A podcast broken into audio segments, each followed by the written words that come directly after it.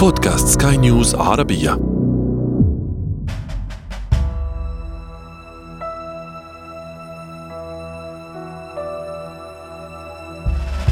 إن تخصيص موارد لرعاية جندي مصاب في ساحة المعركة أكثر بكثير من التي سيتطلبها التعامل مع جندي قتيل. كنت في الثامنة عشرة من عمري عندما فقدت ساقي الاثنين كنت أقود سيارتي وفجأة لا أتذكر الانفجار أو ما حدث بعد ذلك. كل ما أتذكره أني استيقظت بعد مرور أيام عدة في المستشفى وأدركت تدريجيا أن الجزء الأسفل من جسدي. أدركت أنني فقدت ساقي.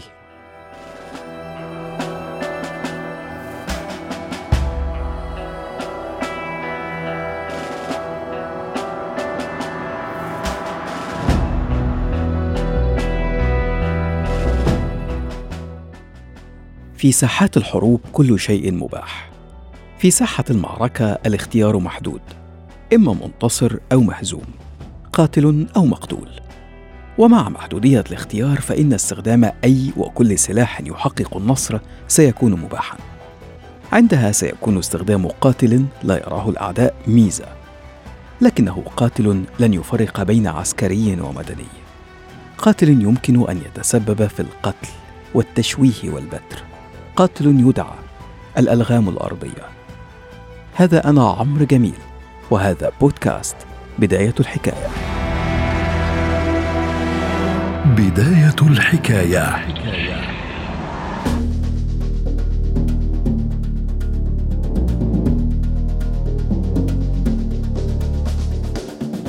ربما من المفاجئ أن نعلم أن استخدام الألغام ليس حديثا. يعود في صوره البدائية للعصور الوسطى مع اختراع البارود. كانت تحفر الأنفاق تحت مواقع العدو ويتم حشوها ببارود البنادق ثم تفجر في الوقت المناسب لتهدم أسوار الحصون. استخدم الأتراك العثمانيون هذه الطريقة لنسف أسوار مدينة بلغراد عاصمة صربيا حاليا خلال محاولتهم فتح المدينة في عام 1440 تقريبا.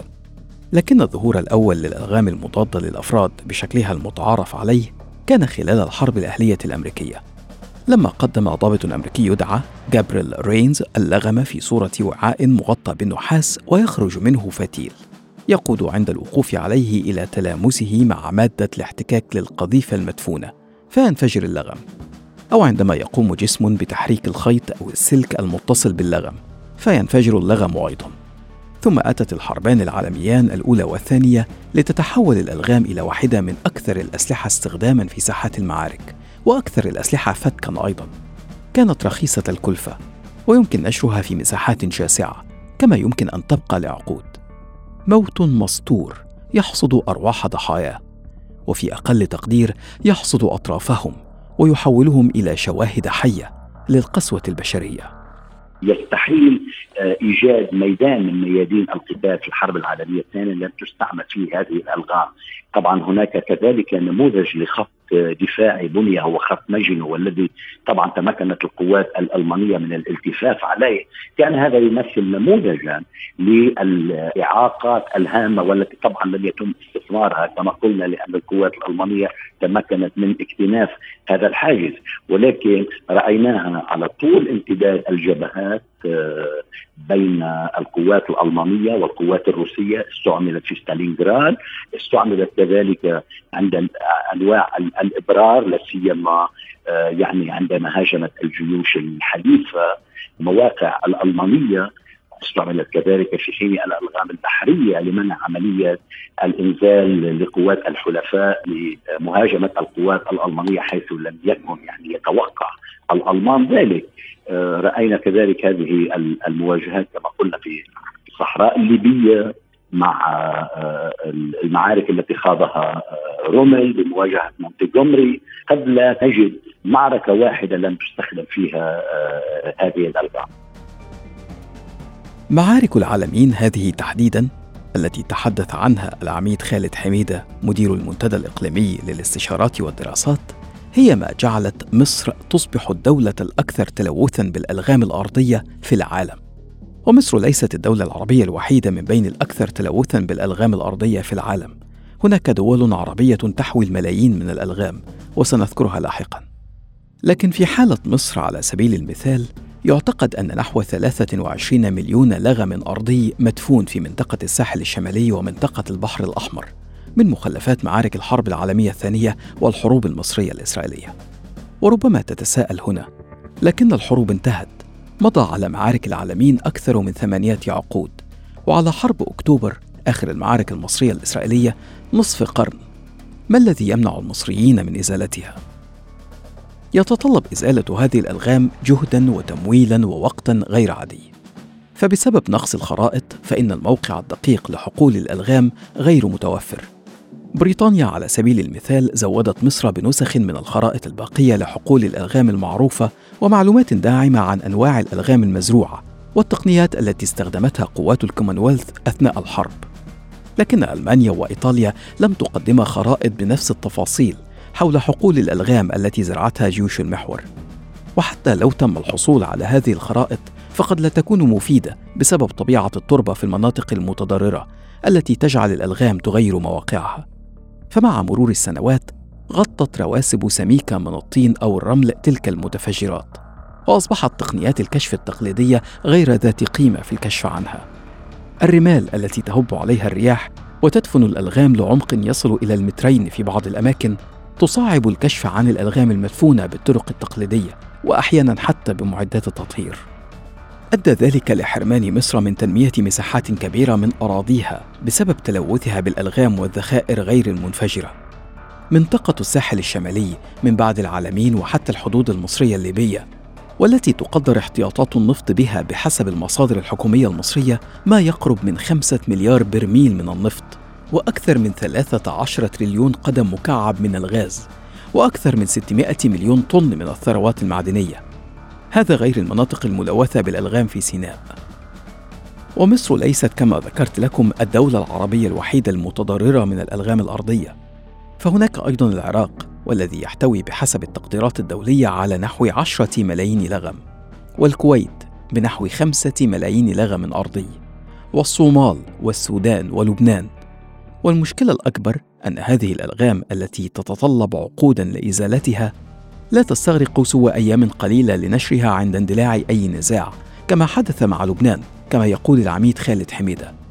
في العام 2006 وفي الثلاثة أيام التي عاقبت إطلاق النار بين إسرائيل ولبنان نثر العدو الإسرائيلي أكثر من ستة ملايين قنبلة عنقودية تسلم لبنان بعد مدة خرائط هذه القذائف العنقودية بمعنى ما هي الأهداف التي تم الرمي عليها أو تم نشر قنابل عنقودية حولها وبالتالي لازلنا لغاية الآن يعني وقد مضى على الحرب يعني من 2006 حتى الآن 17 سنة لازلنا لغاية الآن يعمل الجيش اللبناني وتعمل قوات اليونيفيل الموجودة في جنوب لبنان بالإضافة إلى مجموعات دولية تمول هذه العملية وتستخدم خبراء ولا زلنا لغاية الآن لم ننتهي من ذلك. وفي 2021 تم توقيع اتفاقية لتمويل خطة لخمس سنوات لإزالة هذه الألغام. يعني نحن نأمل آه، في 2026 أن ننتهي من هذا الموضوع.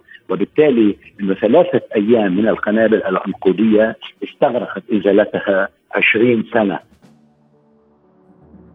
ويبدو أن بعض البشر شعر بأن الألغام الأرضية لا تحقق قدر الدمار المطلوب القتلى والبتر الكافي فقرر أن يأخذ الموضوع لمستوى أعلى. لماذا نتكبد وقتا ومجهودا في نشر الألغام الأرضية؟ سنقدم ألغاما تلقى من الجو فتلوث أكبر مساحة ممكنة من الأرض. القنبلة العنقودية. قنبلة واحدة أو صاروخ تحوي بداخلها مئات القنابل الصغيرة. التي تنتشر في مناطق واسعة تتفاوت مساحتها بين مساحة ملعب كرة قدم وبين عدة هكتارات. والهكتار الواحد لمن لا يعرف يساوي عشرة كيلومترات مربعة وبذلك نكون قد تسببنا ليس فقط في مقتل الجنود إنما أيضا المدنيين والكثير من الأطفال. استخدام القذائف العنقودية وقد أثبتت التجربة ذلك أن هناك استحالة فعلا لعملية تنظيف شاملة. يعني لننظر اليوم مثلا ماذا يجري في في الحرب في ليبيا أو ماذا ما جرى في الحرب في سوريا.